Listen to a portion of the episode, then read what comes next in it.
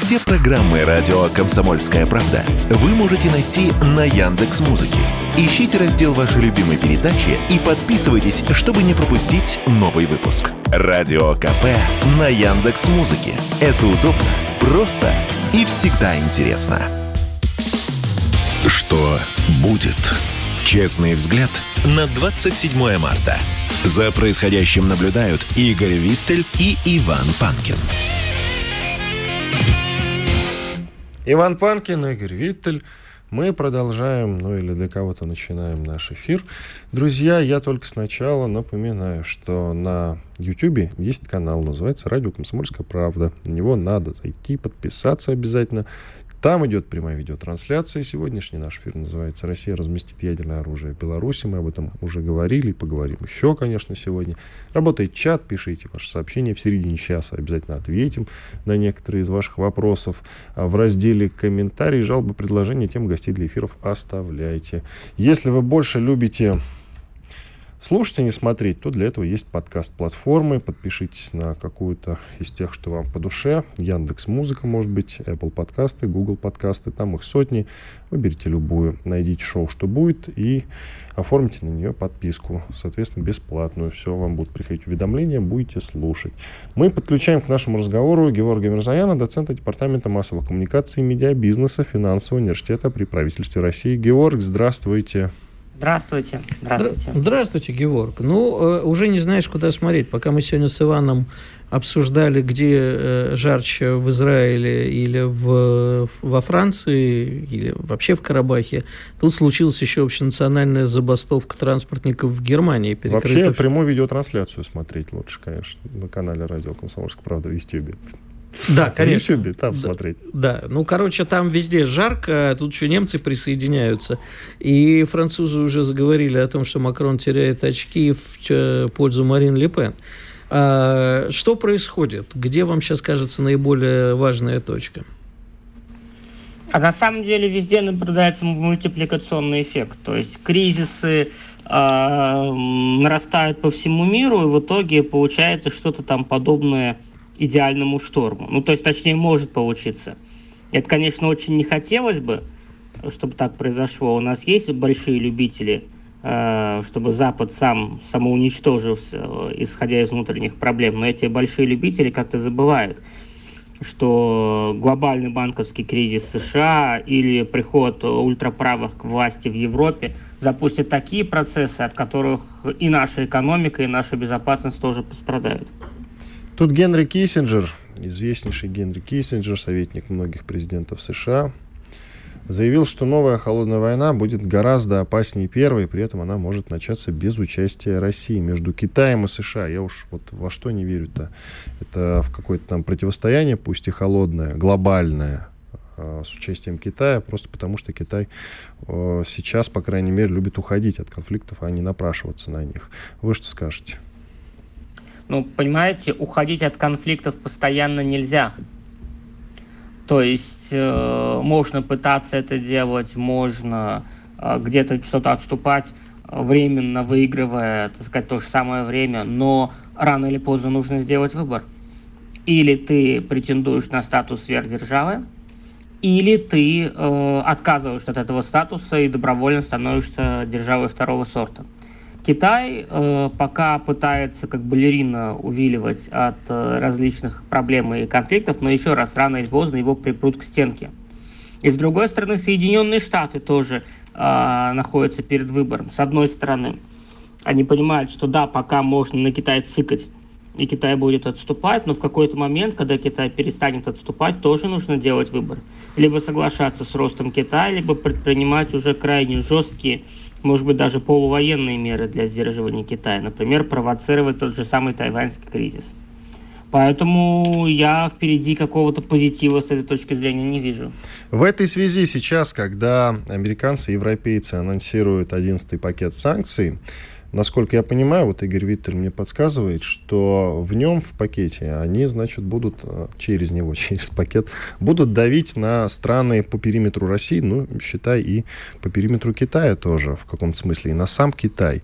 И у Китая, получается, не останется выбора, он сейчас будет вынужден как-то играть в свою игру и уходить всячески от Соединенных Штатов и от сотрудничества с ними, привлекая к себе тех, кто находится у нас и у них, у Китая в подбрюшке. Правильно я вас понимаю? Или нет? Ну, скажем так, чем более серьезное будет давление, тем больше китайцы будут понимать, что уже дальше отступать некуда позади Пекин, и тем более жестко будут на это реагировать, да. Тут вы правы. Георг, э, я таки не, не вернусь к первому вопросу, потому что ответа не услышал. А, э, вы говорите, что как бы наши некоторые эксперты, тут я с вами согласен, радуются тому, что могут прийти правые в Европе, что может еще что-то случиться. Вы этому не радуетесь. Но понимаете, приход правых в Европе и не только в Европе, мне кажется, и в Штатах тоже э, неизбежен, как мировая революция, потому что маятник настолько сильно качнулся влево, что он уже не может долго находиться. Мы все учили физику хотя бы в школьном объеме и знаем, что бывает с маятником, который качнулся слишком резко в одну сторону. Что же будет происходить?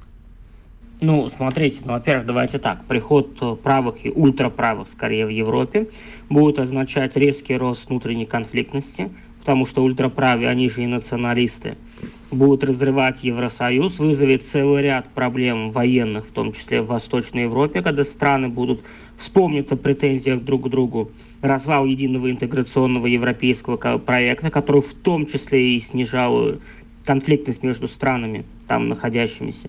И как бы казалось бы, да, Россия это круто, э, мы сейчас противостоим Европе, и чем больше будет разлад у них э, в рядах, тем лучше нам. С тактической точки зрения, да. Но со стратегической точки зрения мы, грубо говоря, получим огромную Украину на наших западных границах.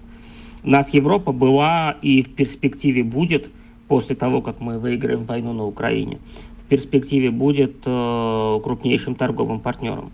А так это будет огромное пространство нестабильности возле наших западных границ. Нам а... это зачем надо? Нам зачем нужно повторение 20 века и европейских войн, То есть от вы... которых мы в сторону не уйдем? То есть вы считаете, что э, с Европой у нас все вернется, будет все как было после нашей победы? Рано или поздно. Это не то, не то, что как было у нас вернется так, как э, должно быть географически и геополитически. То есть Россия всегда ориентировалась и продолжит ориентироваться на Европу, нормальную Европу, конечно, не в том виде, в котором это есть сейчас. А что такое, извините, и... сразу, чтобы далеко не заходить, что такое нормальная Европа, коротко поясните. Нормальная Европа – это Европа, основанная на консервативных христианских ценностях, которые ставят э, принцип права человека во главе угла и которая ориентирована на капиталистические модели развития. Вот эм, что такое нормальная Европа. Да, разные у нас с вами представления Геворка о нормальной Европе.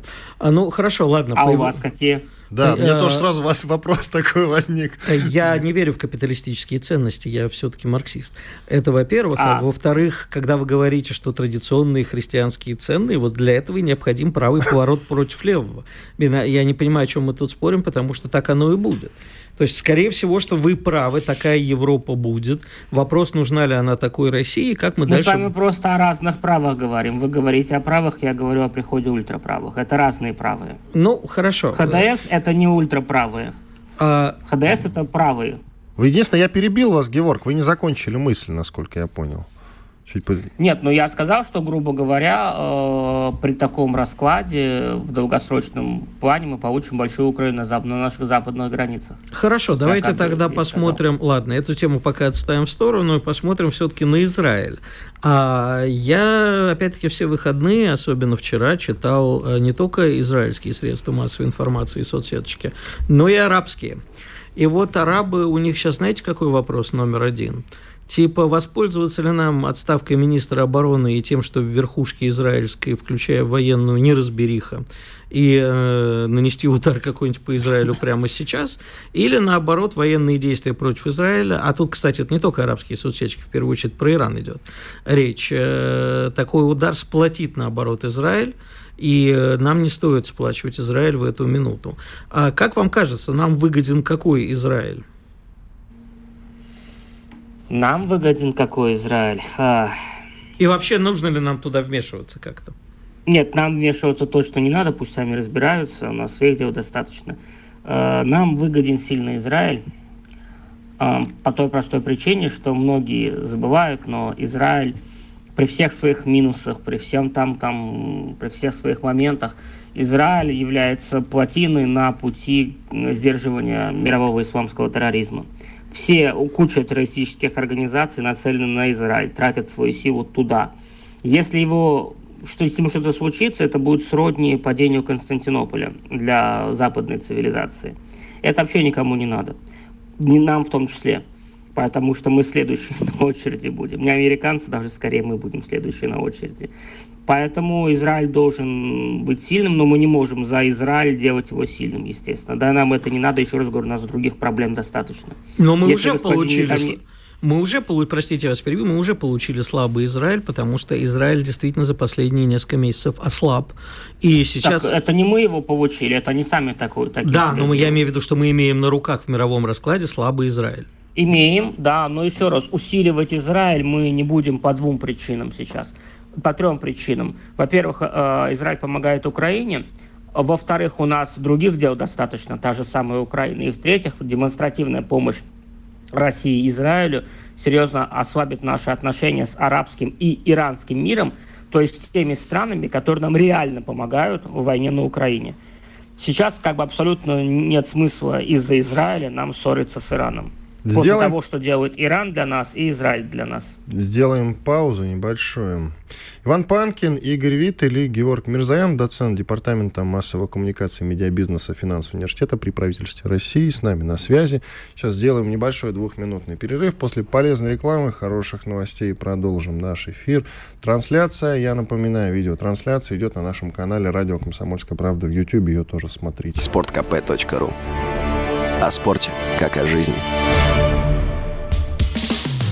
Что будет? Честный взгляд на 27 марта. За происходящим наблюдают Игорь Виттель и Иван Панкин. Иван Панкин и Игорь Виттель. Мы продолжаем наш эфир. Вместе с нами Георг Мирзаян, доцент Департамента массовых коммуникаций медиабизнеса финансового университета при правительстве России. Мы немножко отвлеклись, правда, с Игорем в перерыве, заговорились. И чуть позабыли, что у нас вообще эфир-то идет.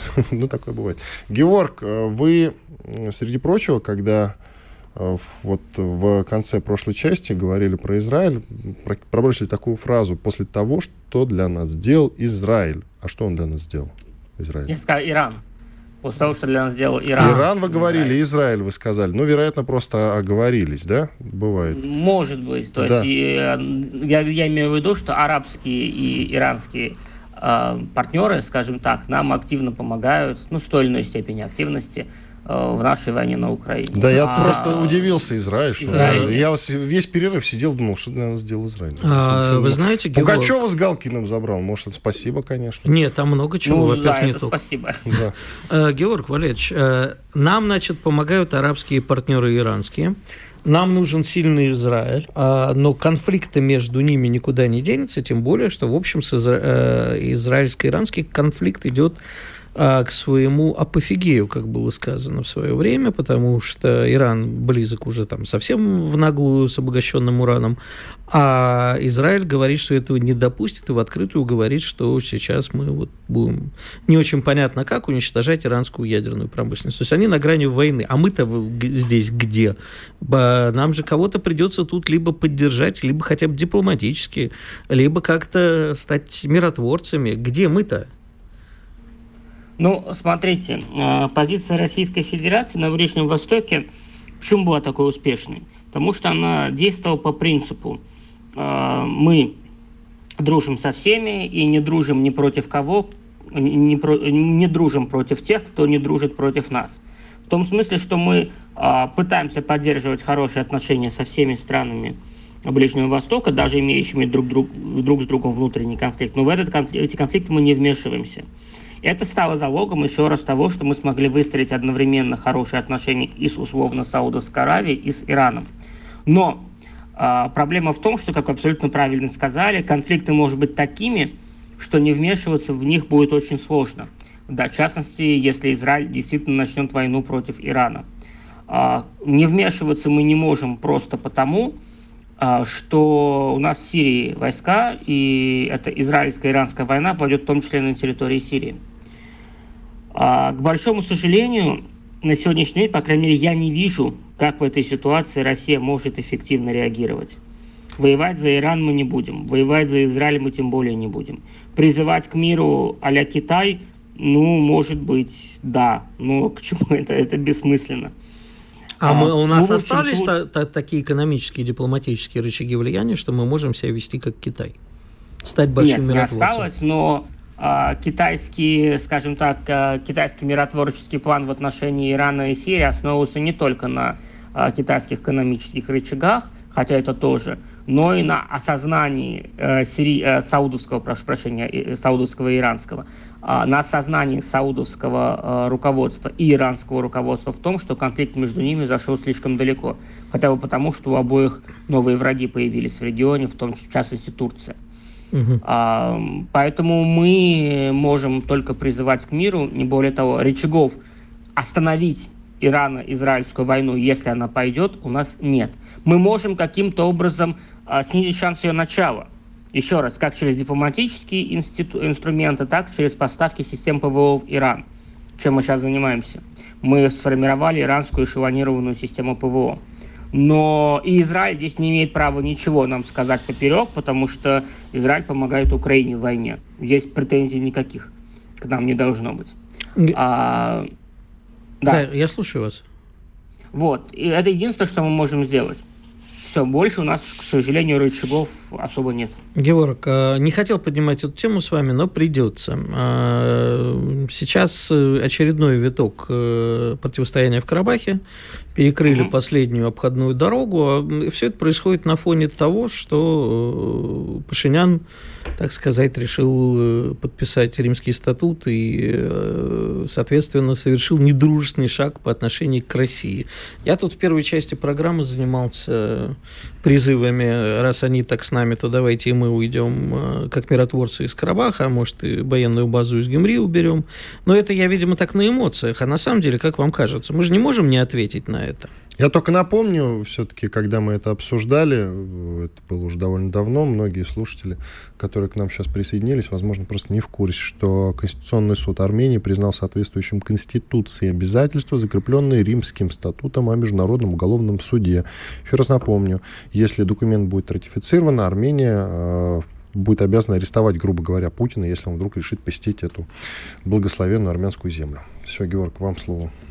Ну, давайте так. Во-первых, не будет обязан арестовать Путина. Целый ряд стран э, ратифицировали э, статут МУСа, и никто не собирается из них арестовывать Путина. А мы этого не знаем. Если если, мы, а мы этого не знаем, понимаете? Германия, если Здесь создала прецедент, заявив об этом, то значит, я думаю, что и другие в случае, в Нет, случае ну, вполне слушайте, себе. на случай визита Путина все эти вопросы будут, даже обсуждаться не будут на уровне протокола, потому что там последнему ежику понятно, что ни Индия, ни кто-то другой не рискнет там Путина арестовать, им это не надо. Здесь дело в другом. Здесь дело не в том, что Э, Армения э, оказалась в списке стран, которые ратифицировали этот статут, а в том, что она это сделала демонстративно и после сейчас, вердикта. Да. Демонстративно и сейчас. Вот. Так, подождите, еще не ратифицирован договор. договор. Ну, идет Вообще по этому подняла пути эту и не тему. собирается да. останавливаться. Да, да, да. Там, смотрите, какая ситуация. Там не предательство, там хуже.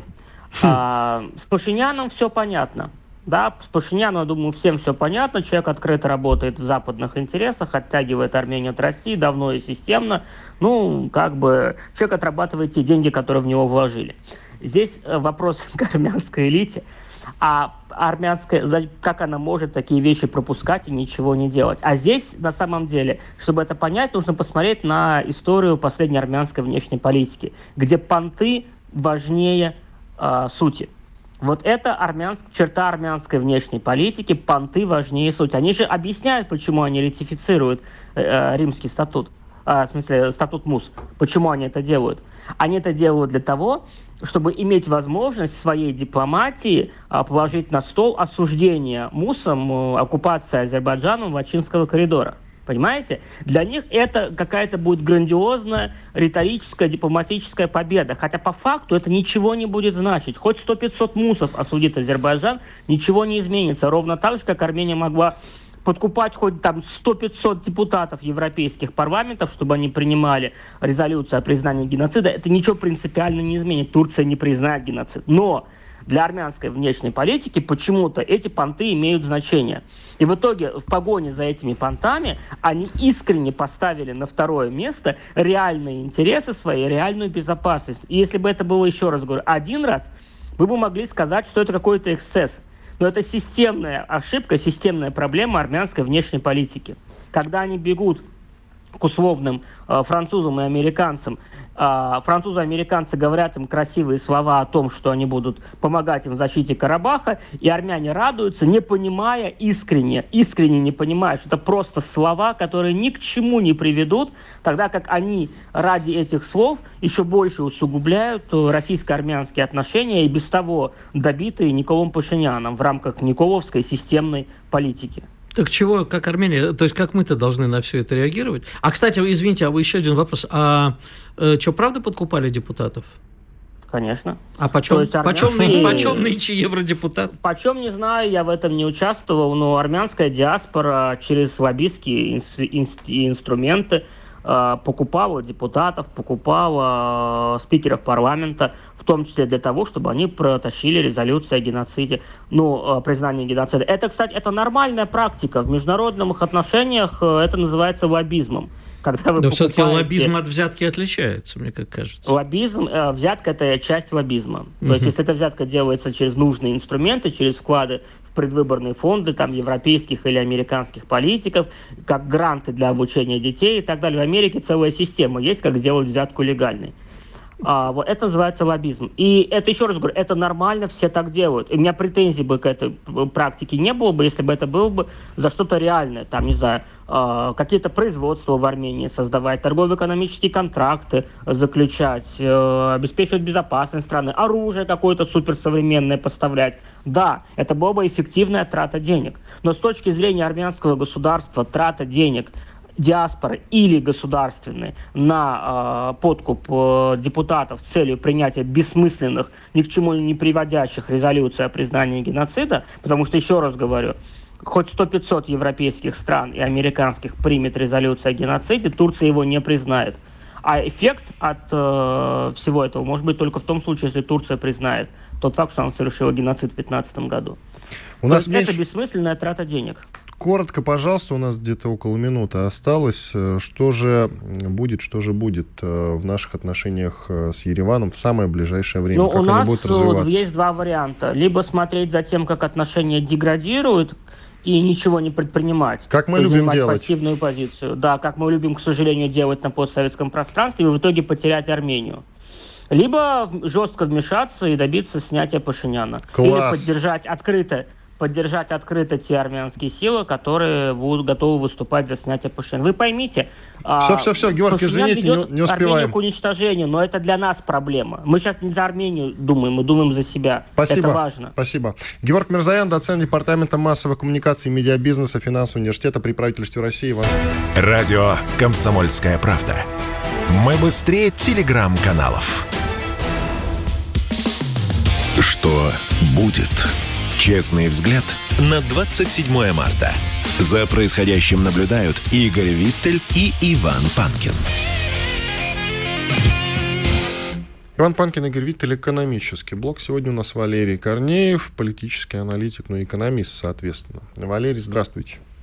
Добрый день. Здравствуйте, Валерий. А, ну, а о чем поговорим, наверное, для начала о грядущем, скорее всего, грядущем 11 пакете санкций. А в основном грозятся, что удар будет нанесен по центральноазиатским странам, нашим старым друзьям или не друзьям, союзникам и так далее.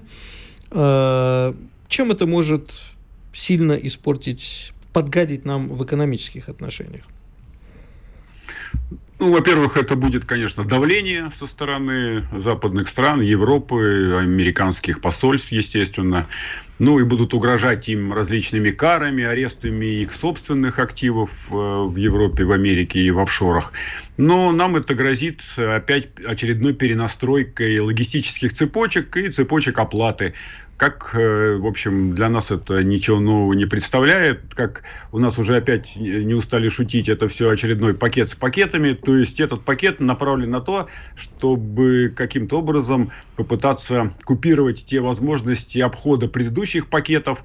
Ну и, в общем, это такая мышиная возня, которая значит, э, э, будет э, нацелена на элиту и людей, принимающих решения в центральноазиатских странах, ну, там, в Турции в том числе. А когда, так сказать, люди эти поймут, что, в общем, немножко давление снято, потому что нельзя же постоянно из американского посольства звонить каждый день. Ребята в Азии очень умеют и очень любят торговать, поэтому они это будут все равно делать и найдут пути обхода. Они будут уходить от возможного психологического, экономического и любого другого давления. Ну, азиатам не привыкать, и нам тоже. Но на самом деле, э, если это ограничится звонками, как вы выразились из посольства, это одно. Если будут э, введены конкретные санкции, которые заденут экономические интересы этих стран – а, и, скажем так, скорее всего, элит этих стран, то руководство этих стран может принять и неожиданные решения. Впрочем, Казахстан уже ограничивает параллельный импорт. Но вот что мне интересно. А, не забудем, визит, не, не забудем, не простим. Визит Си Цзиньпиня в Москву и то, что после этого визита Си Цзиньпинь отправил всем представителям Центральноазиатских республик поздравления с Наврузом и пригласил в Китай. А не забудем один пояс, один путь. Э, и то, что эти центральноазиатские страны, э, и, ну, или среднеазиатские страны, называйте их как угодно, э, полностью в этом процессе играют одну из ключевых ролей. Ну, кстати, не забудем, что у нас, например, еще Туркменистан является поставщиком газа в Китай, правда, сейчас сильно снижает поставки, а Россия, наоборот, увеличивает. Вот это все завязано в очень серьезный узел.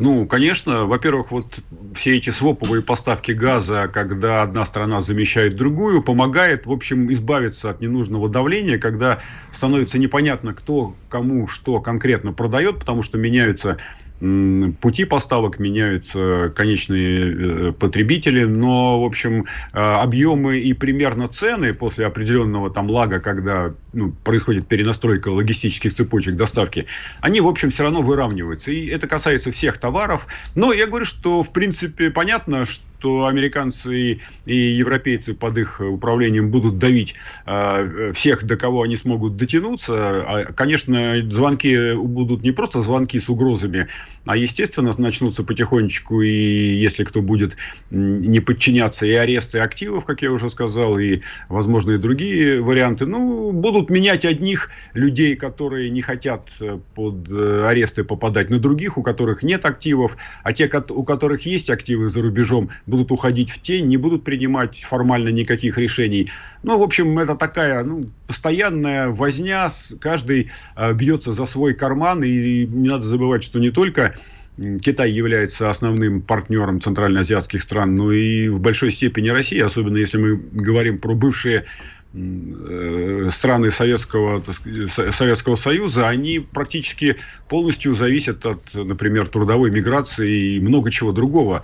А поэтому, в общем, говорить о том, что как-то какими-то арестами можно полностью их от, отвести, отстранить от возможности сотрудничества с Россией, ну, это невозможно, потому что в этом случае страны перестанут существовать как страны. Но американцам-то на это наплевать, конечно, но только тем людям, которые в этих странах живут и которые управляют этими странами, им не наплевать. Они просто поменяют одних людей на других, которым не страшны санкции, которые будут формально подписывать документы. Например, так. Не-не-не, так не пойдет. Давайте на пальцах. Вот смотрите, есть наш крупнейший партнер Казахстан. Есть? Есть. Вот. Но Казахстан а, все последние годы старается снизить зависимость от России, ну, особенно не так уж и зависит. Да? У нас есть совместные проекты, но в Казахстане и Китай, и Турция, и Саудовская Аравия, и кого там только нету. Прямо вот на любой вкус. А со всеми этими странами э, Казахстан работает на уровне систем сдержек и противовес. А сейчас вот непонятно, кто продавит. Европа, и, в общем, видно уже, что Казахстан параллельно импорт ограничивает. Либо Казахстан посмотрит не только на Россию, но на Россию с Китаем как некую единую силу. И это совсем другое. Во-вторых, вы говорите, ну, поменяют э, власть. На кого? А в Казахстане уже пытались менять власть, э, как бы опираясь на старых э, назарбаевских кадров. Помните, да? Это когда уже было? Конечно. Прошлый год да. или уже позапрошлый, уже забыли? Позапрошлый, да. да. Позапрошлый, да, на новогодние мы с ужасом смотрели, как же там в моей любимой Алмате бегают вооруженные люди и происходит непонятно что. Они сейчас кого? Э, Карим Кажикача Масимова из тюрьмы выпустят и прочих, да, э, кто участвовал якобы в том перевороте. Либо на кого сделают ставку? Ну, нет в Казахстане власти, да, так же, как и в Туркменистане, которую можно, э, можно что-то поменять. В Киргизии можно устроить какую-нибудь очередную революцию революцию, кто там смотрит. А в Узбекистане тяжело, но, может быть, можно, а тут нет. Поэтому я не думаю, что такие расклады возможны. Ну, вы говорите о реальной власти. А Я говорю о, о, тех, о тех людях, которые будут подписывать те или иные разрешения на импорт, да, на параллельный импорт, э, которые будут нам разрешать, э, российским или, или не российским компаниям, но в конечном итоге продукция, которая нам необходима, будет э, провозиться через территорию Казахстана и оказывается у нас в России. Поставят тех людей, которые будут подписывать эти разрешительные документы, например, да, не обязательно менять верховную власть, ведь есть же там какие-нибудь чиновники таможни, таможенного комитета или еще кто-нибудь. Ох, там неожиданно какие-то документы подписаны. Если американцы их поймают, ну хорошо, они наложат на них санкции, а у них нет никаких активов, например, за рубежом. А те люди, которые сидят наверху, они так и будут усиливать риторику о том, что мы согласны на то, чтобы ничего в Россию не поставлять, мы полностью подчиняемся требованиям Соединенных Штатов, а внизу будет сидеть какой-нибудь чиновник, который потихонечку будет пропускать составы с параллельным импортом. Ну, если его поймают, ему ничего страшного не будет. А у нас вот все время такая алармистская клака, которая вот во всех наших телеграм-каналах в основном так на каждый чих э, американский и на каждое громкое заявление центральноазиатских э, каких-то управляющих структур, которые реагируют на давление из Соединенных Штатов, они же должны громко заявить о том, что они подчиняются Соединенным Штатам, что они больше не будут поставлять. Ну, вон Турция объявила, что останавливает э, параллельный импорт. Ну и ничего, два дня останавливала, а потом опять поехала. Но ну, на... просто... На фоне этого просто... вот ярко выглядит министр иностранных дел Сербии, который просто послал всех к черту и сказал, что это самое. А, вы извините, товарищи, вы сами торгуете с Россией, западные страны, еще вы наращиваете за время спецоперации, нарастили ваш товарооборот, а мы-то чего? Ну, азиаты все-таки не сербы. Сербы люди э, так э, храбрые, а азиаты люди, они, конечно, храбрые, но они Продуманные. очень а, гибкие, очень гибкие. Они будут говорить одно, делать другое, и все равно э, деньги зарабатывать. Поэтому им не надо даже ничего никому говорить для того, чтобы зарабатывать деньги. Они будут говорить то, что от них хотят услышать американцы, а делать а, то, что выгодно им. Тем или иным способом, как это, вода дырочку найдет. То есть, резюмируем, мы просто плюем на 11 пакет санкций, говорим, что это очередная формальность, мы как бы договоримся. Ну, мы в конце концов договоримся, но опять это будет стоить нам каких-то денег, потому что перенастройка логистических цепочек и какая-то временная, временная э, остановка э, потоков тех или иных товаров или тех или иных услуг, конечно, тоже будут влиять на там, кратковременное там, повышение цен, может быть, месяц, два, три, а опять какой-то всплеск будет, а потом опять потихонечку конкуренция наладится, и опять пойдет э, такая, э, так сказать, бизнес as usual. А Поэтому... что это у нас э, цены снизились после санкций всех? Что-то я не Нет, ну, заметил. Ну, на, на, например, на электронику снизились. Сначала был резкий всплеск, а теперь у нас, вот я буквально, я последний раз э, такие масштабные заявления по поводу на электроники, например, на складах э, два месяца назад перед Новым годом слышал, или после Нового года сразу, о том, что там на складах у наших да. затоваривания ноутбуками люди под это дело затащили огромное количество ноутбуков и а, не могут продать. Естественно, цены снизились, конечно, ну, они, конечно, не упали ни до, до, ни до санкционных традиционных, но они снизились значительно на электронику. Ну и на все остальное, в принципе, как только начина... кто-то первый находит э, какую-то э, дырочку в заборе и через эту дырочку, начи... дырочку начинает таскать, цены, конечно, высокие. А потом, когда все остальные смотрят, ничего же в бизнесе ничего секретного... Двумя словами, долго, долго, у нас 15 не, секунд. так мы плюем да. на 11 пакет санкций или не плюем на 11 пакет санкций? Мы его принимаем во внимание и обходим. Как обычно, как всегда. Спасибо, как обычно, как всегда. Валерий Корнеев, экономист, политический аналитик, был с нами на связи. Как обычно, плюем мы на санкции, но они не плюют на нас к сожалению. Ну, я не знаю, ты на себе сильно чувствуешь? Ну, хватит, прекрати. Конечно, нет, ну, мы почему? ощущаем э, нет, ну, санкции. Нет, ощущаем... я не говорю, что мы их не ощущаем, но сильно ты их вот лично на себе ощущаешь. Да. Я вот не могу сказать там, что вот конкретно эти санкции повлияли на меня так, что, ну, да, ну, дороже, все стало дороже. Да и отсутствие каких-то продуктов питания, сейчас кучу магазинов нет. Ну, хватит, уходим на перерыв. Радио «Комсомольская правда». Никаких фейков, только правда. Что будет? Честный взгляд на 27 марта. За происходящим наблюдают Игорь Виттель и Иван Панкин. Иван Панкин, Игорь Виттель. Просто не сидится нам. Мы хотим продолжить тему, которую начали в конце прошлой части нашей программы. Вот Игорь мне задал вопрос. Ну, Вань, ну ты ощущаешь на себе санкции? А, ощущаешь? Ощущаешь? Я говорю, да, ощущаю. Я говорю, а я вот не ощущаю. Я без издевательства, я просто спросил. Ну вот, а я вот не ощущаю, говорит Игорь. Мы тут я не сказал, что я совсем... решили продолжить, чтобы вот это не было в пустую. Давай немножко здесь поговорим в финальной части нашей программы. Не ощущает он санкций. Как ты их на себе не ощущаешь? Нет, Скажи, если секунду. ты любишь хорошее вкусное винишко иногда употребить. Во-первых, я не пью, во-вторых, пить вредно. Да, а, да, значит, да. по поводу вина, давай. Вот про вино я тебе могу Сырок вообще все рассказать прикупить какой-нибудь. А, смотри, э, с сыром печальная история, значит, потому что, во-первых, она началась не сегодня, а с санкциями в 2014, если помнишь, что почему-то да все кричали «хамон, пармезан, хамон, пармезан». Угу. Но с хамоном у меня просто, я его не ем, потому что я однажды по дуре в молодости, когда мне первый раз подарили хамон, я еще тогда не бывал особо нигде, я решил, что... Тебе прям ногу подарили? Ты да. ее в комнате повесил? Нет, я ее грызть начал, я думал, что это едят зубами, и, и чуть не сломал зуб. А вот что касается э, пармезана, нормального пармезана у нас так делать не научились. Вот ты э, там в чем чувствуется? Конечно же, чувствую в подорожании продуктов, это правда, потому что огромная импортная составляющая. Что-то мы научились э, импортозамещать. По качеству сыра, вот если конкретно про сыр, ну, мы умеем делать неплохие сыры. Но вот все, что там с плесенью знаменитые, вот это угу. все, мы... Их не... на рынке категорически мало. Их мало, и они очень плохого качества. Ну, вот. вот не смогли мы импортозаместить, потому Но что... Но дело же не только в сырах, правда? Дело не только в да. сырах. Идем ну, хорошо, дальше. Икея. Икея. Вот, я тебе сказал про Икею. Допустим, Икея. вот ты ходишь в торговый центр, раньше Икея была, сейчас ее нет. Игорь говорит, ну так я в ней никогда ничего не покупал. Нет, я, не, прав... я ну, тебе... не, не совсем. Правда, я давно не покупал, вот, просто незачем. Игорь, открытие, а люди как бы покупали. Значит, секунду. Я покупал книжные шкафы. Можно ли заместить книжные шкафы? Вообще можно ли... Смотри, тут же вопрос о чем? О том, можно ли а, сделать, вот, это огромная, самая большая проблема российских всех производителей, неважно, даже фермеров, не можем делать на больших объемах стандартного качества. Вот Икея могла, Макдональдс мог, Значит, не знаю про вкусные точно, потому что в Макдональдсе вообще был последний раз, ну, по-моему, февральской революции 1917 года. А говорил с Мишей Гончаровым, который хозяин теремка знаю. Угу, да? конечно. И вот да. Миша публично везде заявляет, что мы не можем а, технологию Макдональдса, мы не можем делать большие объемы на этом качестве.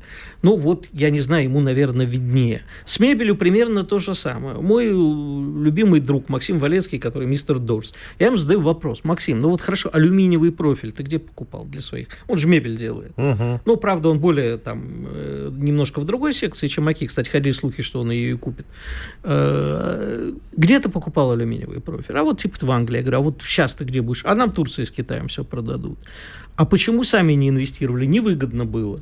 А вот э, стол, вот я думаю, что это тоже вот эта плита, которая у нас здесь в радио, она где делается? Я у него спросил. В Бельгии, чуть ли не единственная фабрика на весь мир делает плиты для столов такого качества. Но вот действительно технология у нас такая, может быть, и не получится. Но придут другие. Белорусы, в конце концов, делают мебель хорошего качества.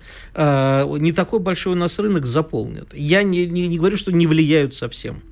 А, я говорю о том, что ну вот где-то влияет очень сильно. А, там, где мы были импортозаместимы, это трагедия. В стратегических областях, когда не просто на наш карман влияет, это ужасно. Мне тут пишут, что я за сыр и родину продам. Спасибо Ты? большое, друзья. Да, я, я, конечно. Я же тут за сыр как бы топлю. Я на самом деле не про сыр говорю вообще. Это разговор не про сыр, чтобы вы понимали, друзья. Это разговор про то, что не надо кричать, что санкции на нас никак не повлияли, потому что это не так просто. А сыр это как бы... Мы с тобой не расходимся в этом вопросе. Я да. считаю, что повлияли просто по-разному. Сыр это просто вот одна из маленьких таких нюансиков, да, маленьких таких нюансиков. А санкции еще, конечно, будут усиливаться, и нам, поверьте, они легкой прогулкой не покажутся в перспективе. Это прям вот я могу вам точно заявить. Идем дальше. Игорь один из тех людей, который смотрит Netflix. Это первое открытие для меня. А, Президент бывший велел, смотрю. Он же сказал, что пираты, мы должны теперь все качать у пиратов. Вот. Вот. И Игорь смотрит Netflix, и он тут посмотрел документалочку. Вообще Netflix, конечно, по части документалочек преуспел. Если фильмы они часто делают дорогие и глупые, прям очень дорогие, но часто вообще ни о чем, то с документалочками и с какими-то там шоу, да, вот, у них все получается значительно лучше. Особенно реалити они делают неплохие, прям откровенно вам говорю. Поищите я что-то ни одного шоу реалити Netflix не видел. Ну, у них важно. есть шикарное, я не помню название, я его два года назад смотрел, э, шоу про знакомство. Я такого, такой красоты никогда не видел. Какая великолепная картинка. И там, конечно, есть и про нетрадиционные отношения. Я там в этот момент чуть не, меня чуть не вырвало, конечно, это все смотреть на эти знакомства. Но я тебе могу сказать, вот по части картинки, производства, сценария, продакшн, постпродакшн, это сделано настолько великолепно. Это просто, вот, знаешь, радует глаз невероятно сильно. Но это вот в сторону. Ты посмотрел нетфликовский сериал про Boeing MH 370, сбитый, сами знаете где, друзья. Не сбитый. Как это не сбитый? Это ты путаешь. Это не, не Бойко MH17, который на Донбассе, это MH370, который пропал. А, тот самый исчезнувший. Исчезнувший Боинг. В том-то я... и дело. Вот я тебе сейчас объясню. А, Значит, а, да, точно, который летел, да, действительно. Он пропал и, и 10 лет пропал. назад, 8 марта. Уже 10 лет прошло? 10 лет назад, 8 марта 2013 года он пропал. О, уже 10 лет прошло. И Прикольно. они под это десятилетие выпустили фильм. Кстати, я с тобой абсолютно не согласен. Netflix делает настолько тупые документалки, что, в общем... Однако ты посмотрел. Нет, ну они собирают... Нет, я посмотрел, потому что, ну вот, решил вечерком посмотреть, типа, а что, собственно. Нет, смотри, и Игорь, тут... ты же включил и досмотрел до конца. А, от восторга, потому вот. что... Я, я тебе о чем я говорю. же почему именно сегодня захотел поговорить, промывание мозгов потрясающе. Значит, они там рассматривают три версии. Первая версия, значит, ну, я напомню для наших радиослушателей, тех, кто не знает, 8 марта э, ночью вылетает Боинг из Куала-Лумпур, э, Боинг три семерки, как Портвейн когда-то, вылетает малазийские авиалинии из э, Куала-Лумпура в Пекин, и буквально там через 40-42 минуты просто исчезает с радаров, его никто никогда не находит. А первая версия, что это пилот, значит, самоубийца, и вот он решил таким образом а третья версия, что сбили американцы, надо отдать им должность, значит, либо посадили где-то, либо сбили, либо, в общем, там... А, а, а вторая версия, основная, значит, это то, что Russians did it. Тут я совсем обалдел. Значит, и к этому, значит, первую, так бы, там три серии, первую серию они так подкатывали к этому. Там американский журналист-расследователь говорит, и вот через год я просыпаюсь и вижу, что русские сбили Боинг малазийских авиалиний над Донбассом. Это не может быть совпадение. Значит, русские и тот сделали. А что Гениальный же сделали вывод. русские и зачем? Дальше идет следующее. Значит, э, говорят, что типа русские э, захватили Боинг и отключили в нем э, как бы радары все, и что думаешь дальше? Не думаю, не знаю. Посадили его, дальше цитата, в бедной, зависимой от России стране Казахстане. Бедный.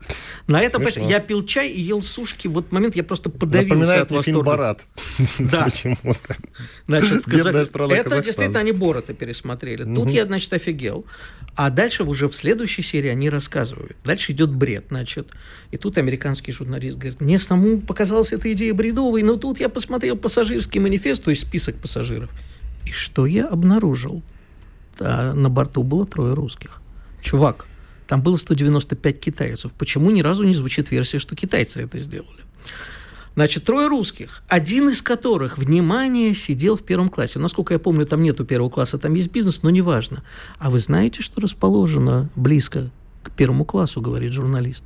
Там есть такой лючок не закрытый, вот ковриком прикрытый. Кто угу, летал да, бизнесом, да, да, знаете, по дороге в туалет бизнес-класса. Угу.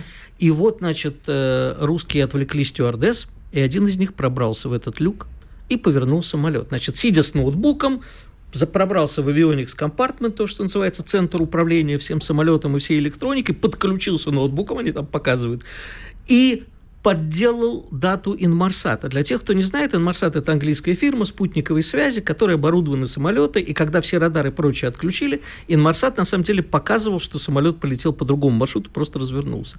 Он подделал и вот дальше как бы рассказывают. Тут я думаю, зачем же они посадят самолет в Казахстане? Я уже в предвкушении, потому что смотришь это как какой-нибудь фильм со Шварценеггером. Какие ваши доказательства?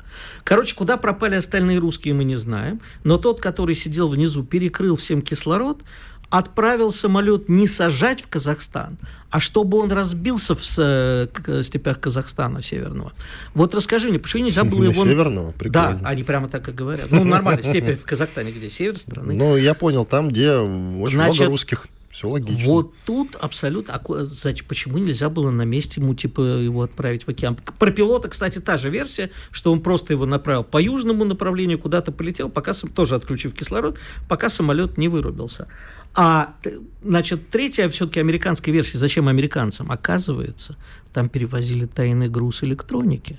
И два самолета «Авакс» попытались посадить, они летели с базы, которая находится неподалеку, они попытались посадить этот самолет, принудить пилота к посадке, пилот отказался, и в результате самолет рухнул.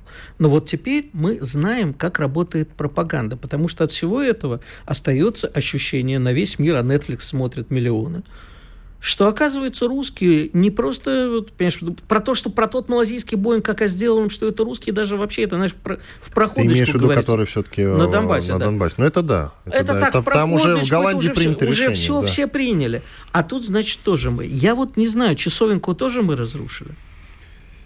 Слушай, ну, на самом деле история потрясающая. Я сегодня сяду, почитаю про это. И документалку, может быть, посмотрю. Да, посмотри, она есть уже у пиратов, так что можешь смело смотреть. Потрясающе. Иван Панкин и Игорь Виттель были здесь, остались, как обычно, очень довольны. Про Боинг, вот если Виттель рекомендует, то тоже посмотрите, конечно. Мне кажется, хорошая документалка, надо посмотреть.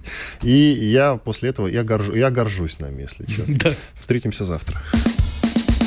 Чтобы получать еще больше информации и эксклюзивных материалов, присоединяйтесь к радио «Комсомольская правда» в соцсетях. В отечественных социальных сетях. Смотрите новые выпуски на Рутьюбе, читайте телеграм-канал, добавляйтесь в друзья ВКонтакте, подписывайтесь, смотрите и слушайте. Радио «Комсомольская правда». Самая оперативная и проверенная информация в эфире и соцсетях.